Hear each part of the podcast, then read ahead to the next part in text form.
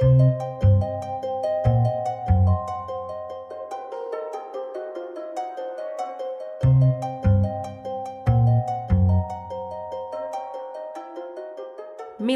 paljon sä olisit valmis maksamaan vuokraa tai asumisesta ylipäätään?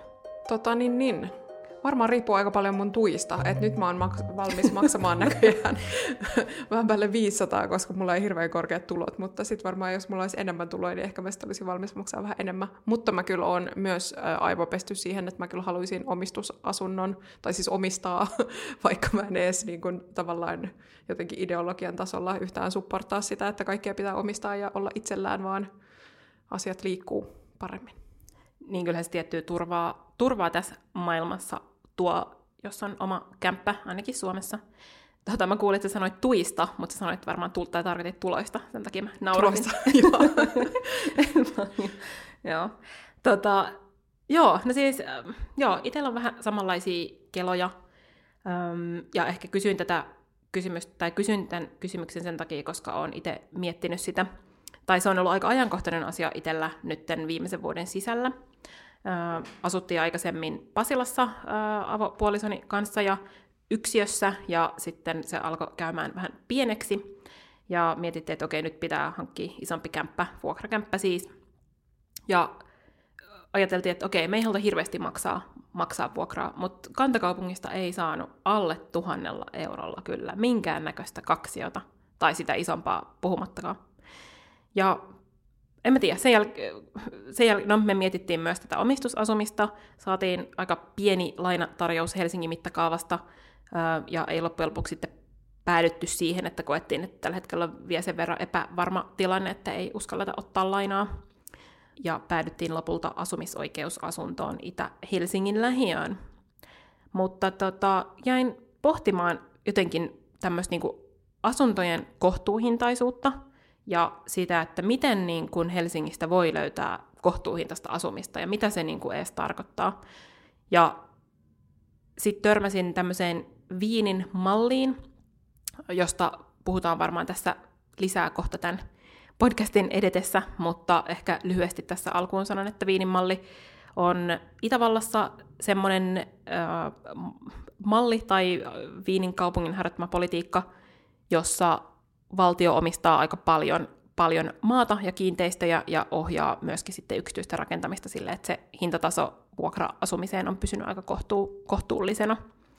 Mutta ehkä me pohditaan, mä haastattelin tutkija Elina Sutelaa, niin pohditaan Elinan kanssa vähän lisää, että mitä tämä kohtuuhintainen asuminen on ja minkä takia on niin vaikea löytää löytää kohtuuhintaista asuntoa etenkin tämmöisissä kasvukeskuksissa kuin Helsinki. Ja sitten voisiko toi Viinin malli olla feministinen kaupunkisuunnitteluratkaisu?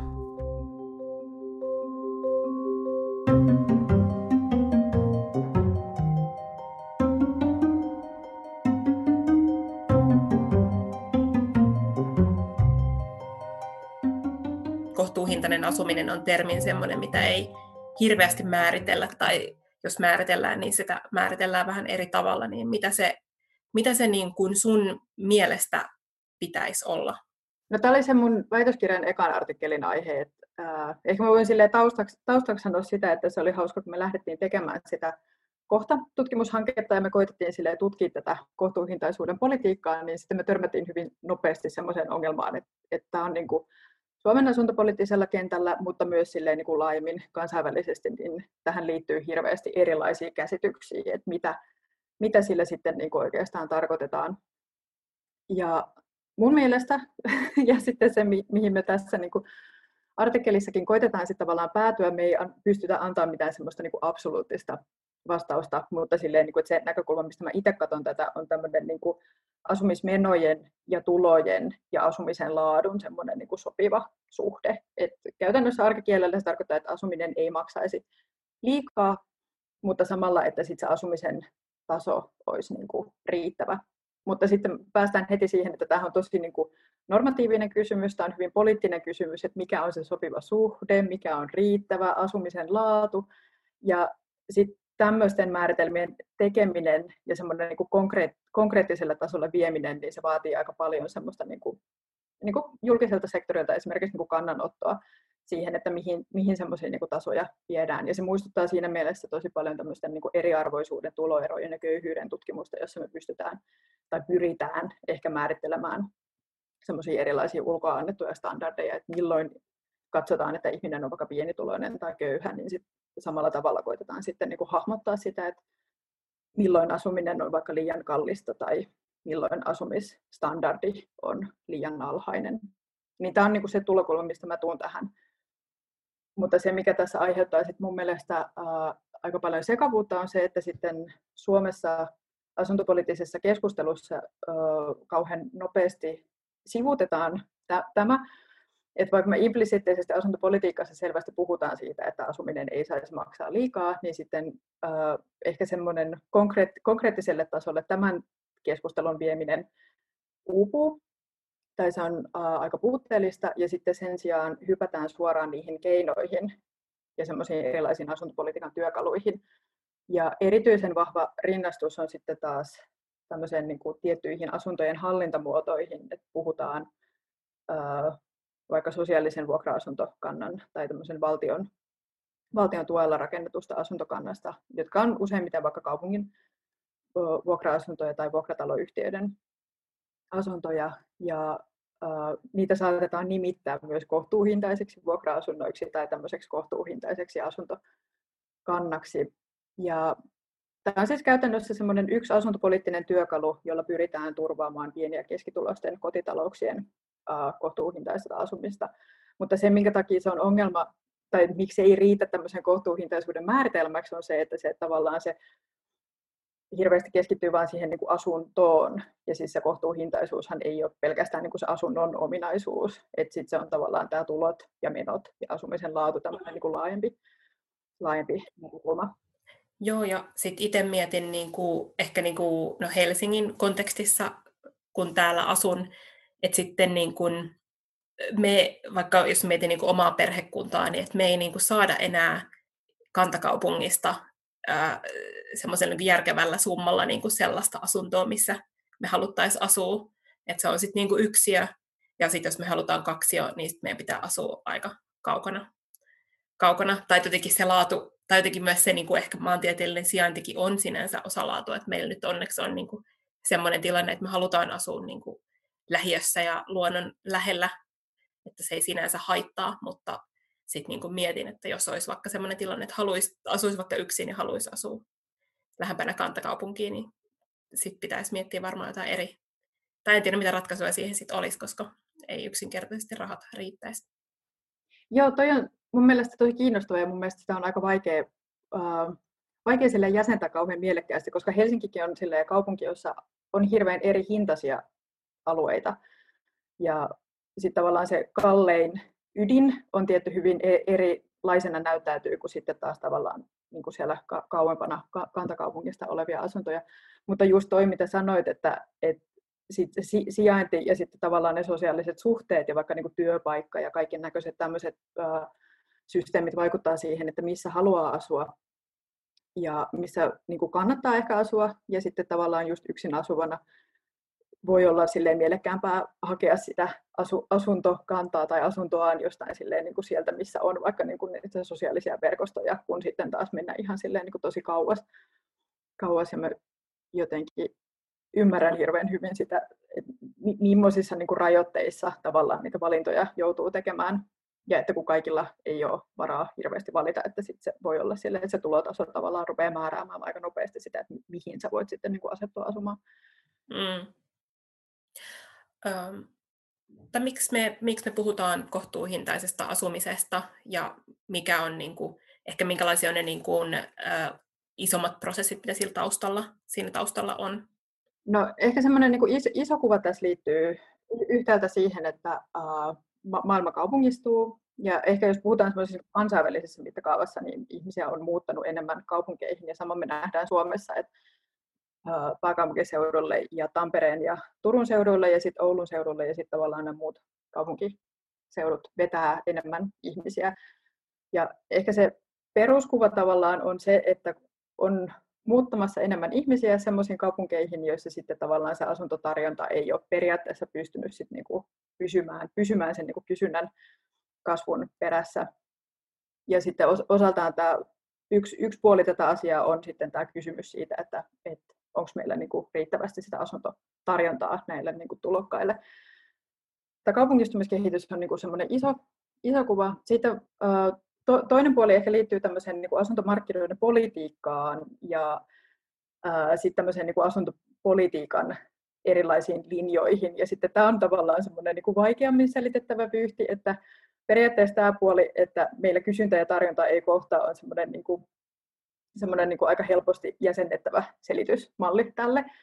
Mutta sitten äh, siitä tavallaan, jos mennään niin kuin kaivelemaan syvemmälle, niin me huomataan, että, että se kysyntä- ja tarjontamalli on, se, se yksinkertaista ehkä vähän liikaa, että se tarjonta on tosi olennainen kysymys, mutta sitten meidän täytyy ehkä myös ruveta ymmärtämään sitä, niin kuin miten eriarvoisesti esimerkiksi asuntomarkkinat toimii ja millaista niin kuin politiikkaa ja valtahierarkioita siellä pyörii tällä hetkellä ja millaista asuntopolitiikkaa me ollaan tehty niin kuin viimeisten vuosikymmenien aikana mikä on sitten osaltaan myös vaikuttanut siihen, että miksi asumisen hinta on ruvennut nousemaan, nousemaan kaupungeissa. Ja sitten tähän liittyy se, mitä esimerkiksi siinä Push-dokumentissakin käsitellään, mutta mikä, ää, mikä, mitä siinä ehkä käsitellään niin myös aika niin kuin polemisesti, mutta tämmöinen niin asuntojen käyttäminen hyödykkeinä ja sitten tämä asumisen finansialisaatio. Et missä määrin ää, meillä niin kuin se nykyinen asuntopolitiikan kehitys sitten taas tukee semmoista, että asuntoja voidaan käyttää voiton tavoitteluun ja sitten tämmöisenä niin kuin pääoman leikkikenttänä niin sanotusti, niin kuin miten se KUS-dokumentti sitä pyr- pyrkii niin kuin eri maailmankaupungeissa havainnollistamaan. Ehkä tässä on hyvä sille huomata, että sit mulla ei ole ihan hirveän tarkkaa tatsia siitä, että miten niin kuin pitkällä tämmöinen kehitys on Suomessa, mutta sitten tavallaan semmoisia selkeitä niin kuin kysymysmerkkejä niin kuin Suomenkin kohdalla on, että miten tämä niin kuin finansialisaatio ja sitten asuntojen voiton tavoittelu sitten niin kuin täällä näkyy, että se on ehkä enemmän semmoinen, niin kuin, mikä vaatii vähän vielä semmoista lisää penkomista. Joo.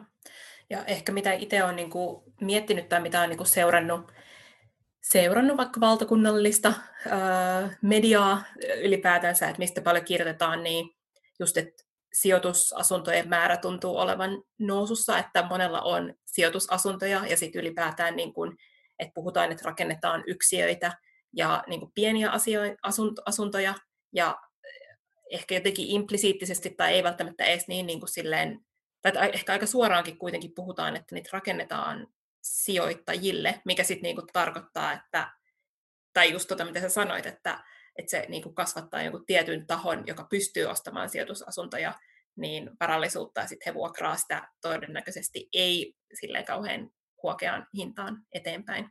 Mutta jotenkin ehkä se, mitä mä yritän sanoa, on, että, että mä en ole ihan varma, että ne ratkaisut, mitä vaikka Helsingissä tehdään, että edesauttaako se vaikka niin kuin kenen tahansa ihmisen niin kuin mahdollisuutta ostaa omistusasunto tai vai onko se enemmän niin kuin just, ajatellaanko siinä, että sijoittajat ostaa yksiöitä ja vuokraa sitten opiskelijoille tai kelle nyt ikinä.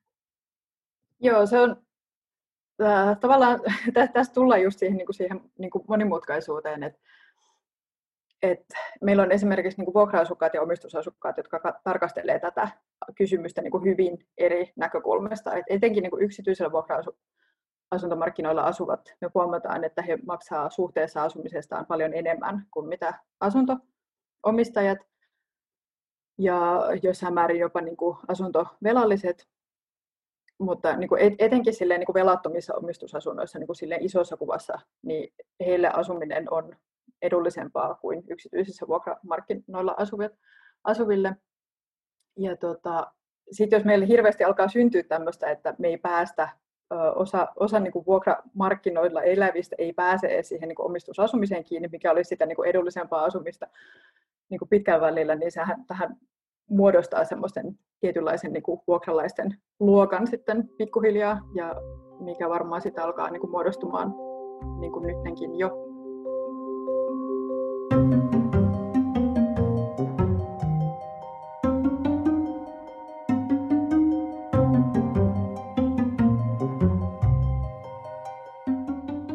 Se tavallaan semmoinen kysymys siitä, että mihin suuntaan niin kuin asuntopolitiikkaa on monissa maissa viety, ja mikä varmaan tavallaan osaltaan vaikuttaa siihen, siihen keskusteluun myös.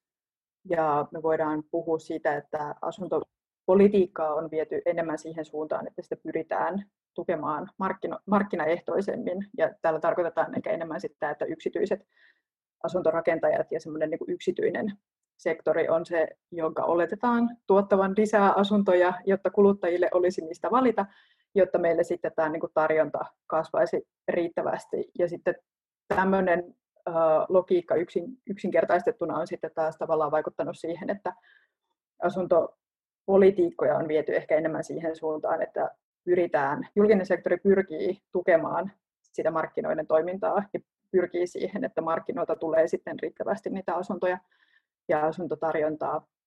Ja se ehkä tarkoittaa myös sitä, että meillä on asuntopolitiikka on ehkä tämmöistä niin kuin markkinavetoisempaa. Ja tämä on ollut semmoinen käänne, mikä on tapahtunut tässä ehkä viimeisten muutamien vuosikymmenien aikana.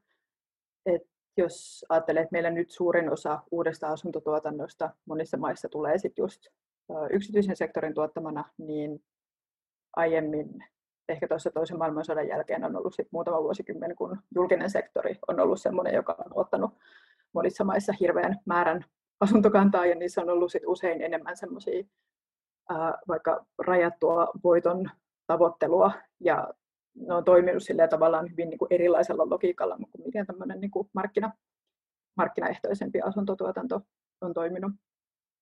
Niin ehkä tämmöinen niin kuin iso, iso käänne myös täällä asuntopolitiikassa on myös silleen niin kuin taustalle, joka liittyy sitten myös tämmöiseen niin laajempaan, ehkä tämmöisen niin politiikan uusliberalisoitumiseen ja myös siihen, että miten meillä on niin kuin tuloerot ja varallisuuserot kehittynyt tässä viimeisten vuosikymmenien aikana. Joo, tuosta tuli mieleen just, tai no ehkä, niin, no ehkä voidaan puhua kohta lisää siitä, että mitä, että mit, mitä, niin kun, mitä sä näet, että millaista politiikkaa sit pitäisi tehdä ja millaisia niin kuin, keinoja on lisätä sitä. Sä ehkä taisit mainitakin vähän siitä niin kuin erilaisesta asunnon tuotannosta, mutta voidaan kohta paneutua siihen lisää. Mutta tuosta, mitä sä puhuit siitä, että toisen maailmansodan jälkeen on niin kuin panostettu, tai että kaupunki, tai kaupungit on ostanut vaikka just maata ja niin kuin panostanut siihen niin kuin asunnon tuotantoon itse, niin äh, mä en tiedä, onko sulle tuttu tämmöinen Viinin malli? Äh, hi- hieman olen perehtynyt siihen, en hir- hirveän syvällisesti, mutta vähän. Joo, no siinä, no siinä on ehkä just samalla tavalla, samalla tavalla toimittu just toisen maailmansodan jälkeen, että kaupunki on ollut sit vahvasti mukana, mukana asuntopolitiikassa ja kaavoituksessa ja on niin kuin, omistanut paljon maata ja aikanaan niin kuin, rakennuttanut paljon asuntoja, jonka vuoksi iso osa asuntokannasta on niin kuin, kaupungin omistamaa, mutta toki sit nyt viimeisimpinä vuosina se, on niin kuin, se ei enää itse rakenna niitä asuntoja, mutta kuitenkin ohjaa edelleen yksityistä rakentamista tämmöisellä neljän pilarin mallilla, missä niin kuin niitä rakennuttajien suunnitelmia arvioidaan niin kuin erilaisista näkökulmista, sosiaalinen ympäristö, talous ja arkkitehtuuri. Et siellä on silleen niin onnistuttu suhteellisen hyvin pitämään niin kuin se asuntojen tietynlainen kohtuuhintaisuus tai niin tietty hintataso, joskin sitten mitä niin kuin on tätä tutkinut tai lukenut tästä Viinin mallista, niin se on ilmeisesti myös tämmöinen niin kuin, markkinaehtoisuus alkaa, alkaa vallata, ja sitten ne vanhat edullisemmat asunnot, niin ne sitten ei niin kuin liiku hirveästi, että ne pysyy niin kuin, usein niin kuin samalla perheellä niin kuin monta sukupolvea, jolloin sitten niin kuin uudet asukkaat ei ehkä hyödy sit samalla tavalla tästä. Mutta ehkä niin kuin tähän, että miten sä ajattelet niin kuin tämän tyyppisestä, pitäisikö meidän palata tällaiseen, ää, tai onko niin kuin muita, mitä muita niin kuin ratkaisuja olisi sitten? No tässä ehkä päästään kiinni siihen, että äh, millaisia niin kuin, näkökulmia ja millaisia poliittisia ideologisia valintoja siellä asuntopolitiikan taustalla jyllää. Et siinä missä, tota, no mun mielestä viinimalli on siinä tosi kiinnostava, että siinä missä äh, moni muu maa vaikka niin kuin Euroopassa on siinä niin kuin muutamia vuosikymmeniä sitten päättänyt lähteä enemmän tämmöiselle niin kuin markkinavetoisemmalle asuntopolitiikan linjalle niin sanotusti, niin sitten Itävallassa ja Viinissä tavallaan pidettiin kiinni semmoisesta niin julkisvetoisemmasta, tai että julkisella sektorilla on voimakkaammin asuntomarkkinoita korjaava rooli, ja ne pitää, pitää sitä tuolla tavalla niin kuin konkreettisemmin ja isommin näpeissään. Niin se, tämähän on niin tosi selkeä poliittinen valinta, että päätetään pitää asuntopolitiikka sitten tämmöisenä, tämmöisissä kantimissa tai raamitetaan sitä asuntopolitiikkaa näin.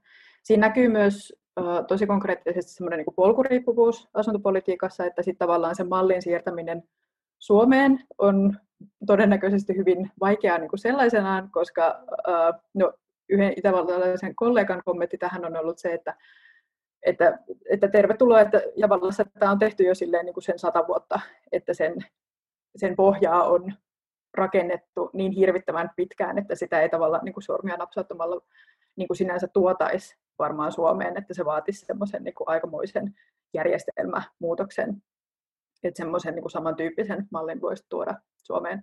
Suomessa ehkä se asuntopolitiikan historia on ollut sitten hyvin ö, toisen tyyppistä, että ö, jos teitä kiinnostaa niin lukea siitä, niin sitten semmoinen Anneli Unton vuonna 1990 julkaistu väitöskirja Topeliuksesta tulopolitiikkaan on semmoinen tosi hyvä historiallinen katsaus Suomen asuntopolitiikkaan. Ja sitten tavallaan sen yksi keskeinen teesi on se, että Suomessa asuntopolitiikka on ollut vaihdellen aktiivista, mutta se on jäänyt aika semmoiseen niin kuin marginaaliseen rooliin. Ja se on ollut hyvin tämmöistä niin kuin yksilön vastuuta korostavaa niin kuin aika pitkälti. Lukunottamatta sitten semmoisia niin tiettyjä aktiivisuuden kausia, joista yksi on sit sijoittunut tuonne niin toisen maailmansodan jälkeen muun muassa sinne 60-70-luvulle, kun on rakennettu paljon lähiöitä, niin on ollut semmoisia aktiivisia kausia, mutta enimmäkseen, enimmäkseen se on ollut vähän poissa olevaa marginaalista ja yksilön vastuuta korostavaa. Tosi mielenkiintoisia asioita ja jotenkin silleen niin kuin, että huomaa, tai musta tuntuu, että tai siksi me niin osittain myös tehdään tätä podcastia, että, että pyritään aina ottaa vähän sellaisia asioita, mitä me ei ymmärretä, ja sitten niin jotenkin luomaan lisää jotain ymmärrystä. Et toki niin kuin vaatisi, vaatis tosi paljon niin kuin tutkimusta, tutkimusta, että oikeasti pääsee silleen niin kuin kä- käsiksi. Ja niin kuin tässäkin keskustelussa ehkä jotenkin, niin kuin, tai joo, että on niin kuin moni, monimutkaisista niin kuin asioista kysymys kyllä.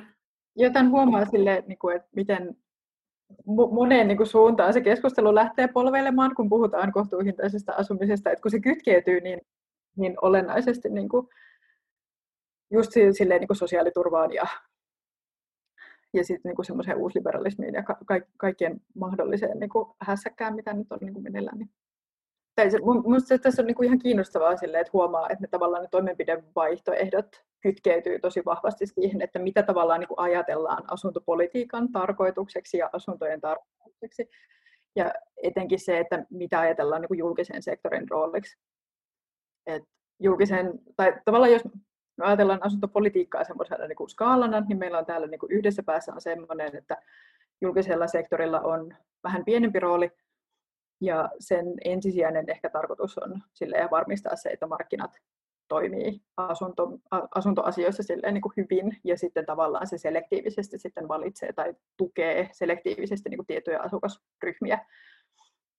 Ja sitten toisessa päässä voi olla se, että julkisella sektorilla on laajempi asuntomarkkinoiden toimintaa korjaava rooli, jolloin sillä voi olla semmoinen, niin kuin, se on enemmän päsmäröimässä siellä päsmäröimässä siellä ja tekemässä erilaisia asioita ja se pyrkii niin kuin laajasti erilaisia asukasryhmiä tukemaan. Että se ei välttämättä keskity vain semmoisiin tiettyihin eniten tarpeessa oleviin väestöryhmiin, vaan silleen se pyrkii tekemään asuntopolitiikkaa vaikka universaalisti ihan kaikille tai laajasti pieniä ja keskituloisille niin vähintään. Ja tästä, tästä tulee semmoinen niin aika iso kahnaus. Ja varmaan siitä ei päästä niin kuin yhtään mihinkään, että julkisella sektorilla on joku rooli. Julkinen sektori aina sääntelee, mutta että tavallaan se poliittis ideologinen kahnaus tulee siitä, että mihin tavallaan päähän siinä skaalalla asetutaan.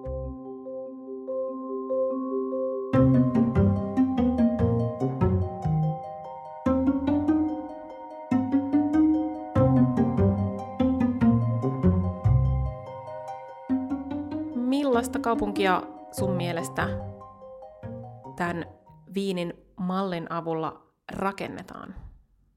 Tai onko se feministinen suunnitteluratkaisu ylipäätään? Niin, hyvä kysymys.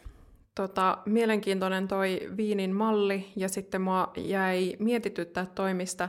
Puhuitte Elinan kanssa siitä, että tavallaan minkä suuntaista asuntopolitiikkaa on päätetty tehdä myöskin niin kuin ehkä historiassa ja sitten miten se näkyy vielä nykyään. Et niin kuin oli puhuttu, että Viinissä se kaupungin omistus on niin kuin jo satoja vuosia tai sata vuotta vanha juttu, että sitä on tavallaan tehty systemaattisesti ja nähty ehkä ennalta sitten, että, että se on hyvä, että kaupunki pystyy hallitsemaan sitä ja sitten myöskin niin kuin rajoittamaan sitä hintojen nousua ja, ja tämmöistä. Ja toki niin kuin näen siinä sen tasa-arvoisuuden pointin, että pystytään jotenkin niin kuin varmistaa, että olisi myös edullista, edullista asumista. Mutta äm, en ole ehkä pohtinut sitä aikaisemmin, mutta mun mielestä mielenkiintoinen kela siitä, että miten Suomessa on muuttunut asuntopolitiikka ja onko se mennyt niin kuin nimenomaan markkinavetoisemmaksi, että julkinen puoli luottaa siihen, että jos vaan annetaan niin kuin mahdollisuuksia rakentaa ja, ja muuta, niin sitten yksityiset firmat rakentaa ja tarjoaa sitä vuokra- ja omistusasumismahdollisuutta sitten ihmisille. Niin, vaikka sehän ei ole niin kuin mikään tae siitä tietynlaisesta kohtuuhintaisuudesta. Mm. Että sitten, että jos se pääoma tässä tapauksessa asunnot tai kiinteistöt kasautuu tietyille tyypeille tai tahoille, niin että jo, jos on tavoitteena niin kuin maksi, voiton maksimointi, niin siinä on riskejä, että se ohjautuu, se ei ohjaudu niin kuin niille, jotka sitä tarvitsee niin kuin pelkästään asumiseen, vaan just tämmöiseen. Niin kuin... Niinpä. Mä oon tosi paljon miettinyt tuota omistusasumis- ja vuokra-asumis jotenkin tilannetta just ehkä Helsingissä, että kun vuokrat on aika korkeita, mutta sitten toisaalta myös ö, omistusasuminen, niin kun ne hinnat alkaa olla sellaisia, että hirvittää ottaa sellaisia lainoja, ö, niin sitten mä jotenkin ruvennut miettimään just sitä, että miten se tavallaan just asuntovelkakin ehkä saa ihmiset siihen niin työelämän oravan pyörään ihan eri tavalla, että sitten kun sulla on, sä oot siinä velkaloukussa, sun pitää maksaa tietty määrä sitä ö, asuntovelkaa pois, ja se saattaa olla isokin määrä, jos niin kuin puhutaan jostain, varsinkin niin kuin Helsingin kantakaupungin hinnoista, niin sitten se vähän niin kuin vaatii sen, että sulla pitää olla aika aika hyvä palkkainen duuni ja sitä pitää tehdä niin kuin aika paljon. Ja sitten se ehkä johtaa niin kuin helposti siihen, että tehdään paljon duunia, keskitytään siihen ja sitten myöskin ehkä kulutetaan enemmän, koska niin kuin, no, usein hyväpalkkaiset kuluttaa enemmän, on ehkä vähemmän vapaa-aikaa, niin sitten silloin käytetään myös enemmän rahaa, koska se on niin kuin, tärkeää, tärkeää aikaa tavallaan. Ja tälleen se markkinoiden pyörät niin kuin pyörii. Musta tuntuu, että mä nyt joka jaksossa on silleen... Markkinat. markkinat. Kaikki on markkinoiden vika. tota... Hei, ehkä me päästiin nyt johonkin tämmöiseen niin kuin selkeäseen ytimeen, että et, et jotenkin niin kuin, ehkä kyse ei ole nimenomaan yksittäisistä suunnitteluratkaisuista, vaan ehkä palatakseni siihen, mitä ihan ekaksi, kun aloitettiin tätä, puhuttiin semmoisesta niin systeemitason muutoksesta, mitä tarttis, että ehkä ehkä sen niin kuin systeemin sisällä on vaikea niin kuin, niin kuin, en mä tiedä, estää koulujen eriytymistä tai, koulu, tai niin kuin tämmöistä kehitystä tai sitten saada kohtuuhintaisempia asuntoja. Että ihan sama, mitä ratkaisuja siinä tehdään, niin se johtaa todennäköisesti tai niin kuin näyttää siltä niin kuin aina vähän sellaiseen niin kuin yksilön onnen, onnen ja hyvinvoinnin tavoitteluun ja siihen, että niin kuin pyritään toisten jotenkin panoksella kasvattaa sitä omaa varallisuutta, niin ehkä, ehkä se vaatii niin kuin isompaa niin kuin systeemistä tai rakenteellista muutosta. Niinpä, joo, ehdottomasti. Ja just ehkä, ehkä jossain määrin myös sitä ähm, niin kuin meidän yhteiskunnallisten ja myöskin niin kuin kaupunkisuunnittelussa näkyvien arvojen jotenkin niin kuin sanottamista, että mikä se nyt on se, se arvo tässä meidän niin kuin, ö, suunnittelussa ja olemisessa ja elämisessä ylipäätään, että onko se se tuloksen tavoittelu tai semmoinen niin voiton, voiton maksimointi ja jotenkin tehokkuusajattelu ja tällainen, vai onko meillä jotain muita arvoja, mitkä halutaan niin nostaa sen rinnalle tavallaan. Mutta sitten jos nähdään ää, monilla, jos monissa asioissa ruvetaan näkemään, että se markkinoiden logiikka on niin se paras, niin silloin se yhteiskunta niin väistämättä tavallaan myöskin suunnittelun keinoin niin lähtee kallistumaan sit siihen suuntaan aika helposti. Joo, näinpä. Ja ehkä tuossa Viinin mallin tapauksessa mietin, että ehkä se on, jos mietitään niin tällaista yksinkertaistettua jotenkin ajatusta siitä, että onko se feministinen suunnitteluratkaisu, ja peilaten ehkä siihen, miten mä niin näen feminismin sellaisena systeemikritiikkinä, niin ehkä se on niin lähimpänä, lähimpänä jollain tavalla niin semmoista ideologista mallia, miten halutaan niin toimia. Öm, toki siinäkin on, on niin nyt vuosien saatossa, että että Viinin kaupunki ei esimerkiksi itse niin kuin, tuota asuntoja samalla tavalla, mitä se silloin niin kuin toisen maailmansodan jälkeen on tuottanut, vaan se on enemmän, entistä enemmän mennyt yksityisten rakennuttajien niin kuin, Mutta kuitenkin että silloin kaupungilla on niin kuin vahva, siinä vahva ohjaus siinä ja tehdään niin kuin yhteistyötä sen niin kuin kohtuuhintaisuuden edistämiseksi. Et ehkä se on, ehkä mitä e- Elinakin tuossa niin jotenkin sille heitti ilmoille, että mikä halutaan, että sen kunnan tai kaupungin niin kuin rooli, rooli on siinä. Että onko se niin kuin ohjaava vai onko se kädet pystyyn ja markkinat Niinpä. hoitaa.